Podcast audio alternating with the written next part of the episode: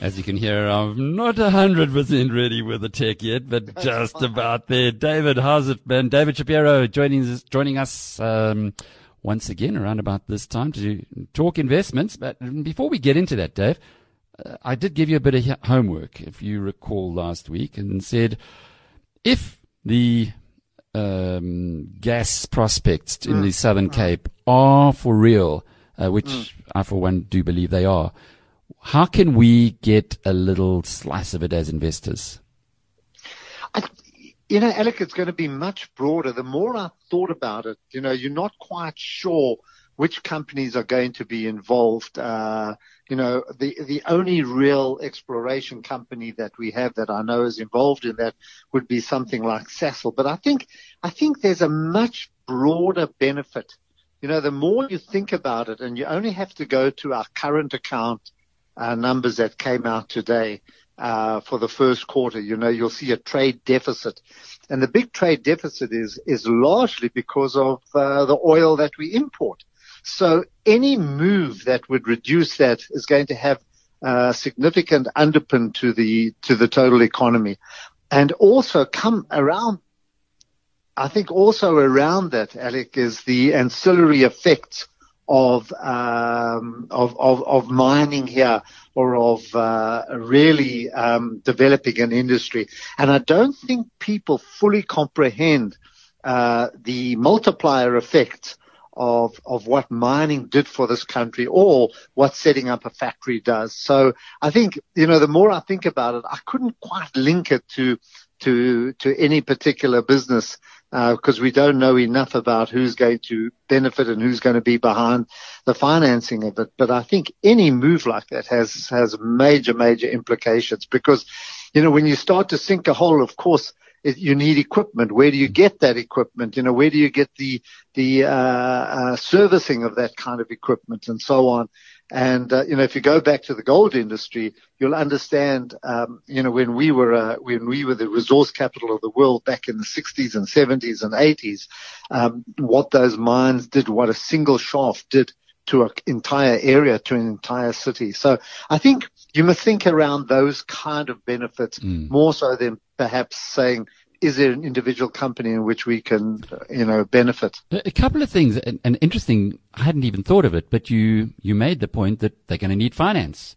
You're going to yes. need finance down there, so mm, nice story for the banks.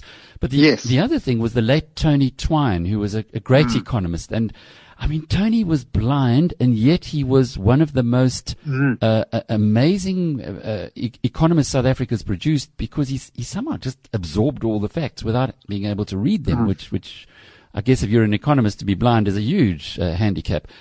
And he said that the uh, shale gas, yeah. even even a fraction mm. of what we know is there in the Karoo, that was going to create hundreds of thousands of jobs. Now, mm. these these mm. strikes mm. that well, the first strike that Total has had, and Shell is putting its money in there as well in in the whole Brulpadda and mm. the and the uh, uh, the trough uh, off the Southern Cape coast. Yeah. That's much bigger than shale gas, yeah. and potentially, yeah. you know, those are big numbers when you talk about yeah. hundreds of thousands of jobs there. Mm. And how? And you know what they do is that uh, I think they help our finances. You know, they they just help the trade balance. We don't have to go and earn dollars to pay to import oil. Um, if you go back to Sasol, I know the the Sasol project in the 1950s was was really developed because of fear that we might there might be boycotts against us because of the apartheid projects, and uh, we developed uh, you know we developed uh, uh. But this is natural. You know that was taking coal and converting it into oil, but this is a completely different industry. Mm. But I think people, you know, Alec, I did a, something came across my desk today, which was so interesting. And I was looking in the cupboard and I found a report that uh, was produced on the, in October 1968 and it had all the listed shares. It had all the listed mining companies and so on. And what, what really struck me is that because of the mining wealth that we were creating, we were able to finance other industries. You know, if I look at the number of um, packaging companies, the number of uh, the production numbers, they were very, very small. In 1968, there were only a handful of banks listed. a handful, literally a handful of insurance companies. So the service side was very small. What was big was a productive side. And, uh, that's, that's the kind of benefit, uh, that you will get, uh, uh, from that and from employment. You know, the higher employment and it's a one way that we can get and, and, and create jobs. You know, you need projects of that magnitude to actually uh, uh, help employment. David, uh, talk about mm-hmm. the productive side, and the big loser on the JSE today was Sappi. It's just taken yes. a caning, hasn't it? Mm, it's mm, down mm. six six and a half mm. percent today. Really is under a lot of pressure. What's going on there?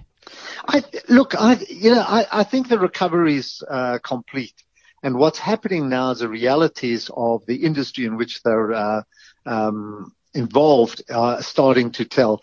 Uh, increased competition, um, I think the price rises that they put uh, up, uh, you know, the, they can no longer do that anymore. They're not in the same. They're not in the packaging side. You know, Mondi kind of converted its whole business model much towards uh, uh packaging. Um, Sappi still remains quite involved in paper, which is magazine quality paper. Um, yes, they are making some benefits from chemicals from. Uh, what do you call it? Uh, well, the wood, you know, you, wood uh, fiber, make, pulp, wood fiber, yeah, mm. yeah, you know, from from from from material out of that, but it's not making a significant uh, uh, change to their, you know, t- t- uh, sorry, to their revenues, and also they're facing increased costs, so they're getting squeezed by lower demand. And lower margins because they can't increase prices and then also increase costs. So we've seen the share come down from the heights that we saw about a year ago uh, to these levels, and it's been a massive reversal. They're holding their debt. You know, they they they can't help that because uh, debt has increased simply because of uh, uh, the prospect. So. Dave? Just a completely changed story. Mm. Yeah. We're going to be talking to Bernard Swanepoel in a moment, and you yeah, and I remember yeah. him in the studio for these from his mm. days as CEO of Harmony. And I was just looking at the Harmony share price, along with other mm. gold shares, had a ro- lovely run, up from 23 rand mm. Monday mm. last week to 28.50 today. When the gold shares start running, it tends to suck people in. Is it sucking you mm. in? No. you know why? Why?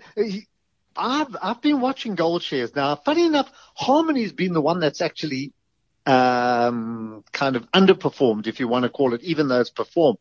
But what has staggered me and is that over the last two weeks, and you can check this up, Goldfields is up almost 50%. I think somewhere in the region of about 45, 46%. Um, Harmony is, uh, sorry, Goldfields have run up. And then Anglo Gold has run up about 30% and was up again today. Now I can't, I can't reconcile it because when I look at the gold price, yes, the gold price has come from, uh, it's at about a 15 week high, a three month high, but it's still very much around the 1330, 1340 level, not really doing a lot. I know the Rand is helping, but we don't, our, both Goldfields and Anglo Gold are not Rand miners anymore. they don't mine here anymore. They mine outside. Um, so what is driving them up? I think it's, it's, uh, general global buyers of gold shares who um, who see problems in the world. They see the threat to the global economy that trade wars might bring. So they come in for gold shares as a kind of safe haven. So I think this is safe haven buying, you know, hmm. um, and it's it's been very aggressive. So Harmony, good luck to them. You know, I'm not. I'm happy for Bernard. Well, I don't think Bernard has too many shares left, but a, a very, no. very good point there. Goldfields is at 75 Rand today. Mm. It was at 51 Rand 50 yeah. last Monday. My goodness. Yeah. So yeah. 40, what's it, 45%? Uh, mm. Big increase. Mm. Dave, good talking with you as always. Uh, happy week ahead and look forward to chatting next week. Thank you. Okay. Cheers, Alex. Cheers, Dave.